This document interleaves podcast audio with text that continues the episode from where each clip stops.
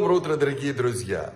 Моше Рабейну вел еврейский народ в страну Израиля через страну и дом. Он обратился к королю и дома и сказал, мы пойдем прямой дорогой, не сворачивая ни направо, ни налево. Пропусти нас. Наша миссия в этом мире – улучшить его и сделать его красивее и чище. Так же, как другие народы, у нас есть материальные желания и материальные потребности. Но наша задача помнить о нашей божественной миссии и не сворачивать с нее ни направо, ни налево. Когда мы будем стараться и делать этот мир красивее и чище, то мы придем к цели нашего существования в этом мире. Мы дождемся прихода Машиха. Тогда этот мир станет желанным и уютным жилищем для самого Творца замечательного дня, прекрасного настроения и благословения во всех делах.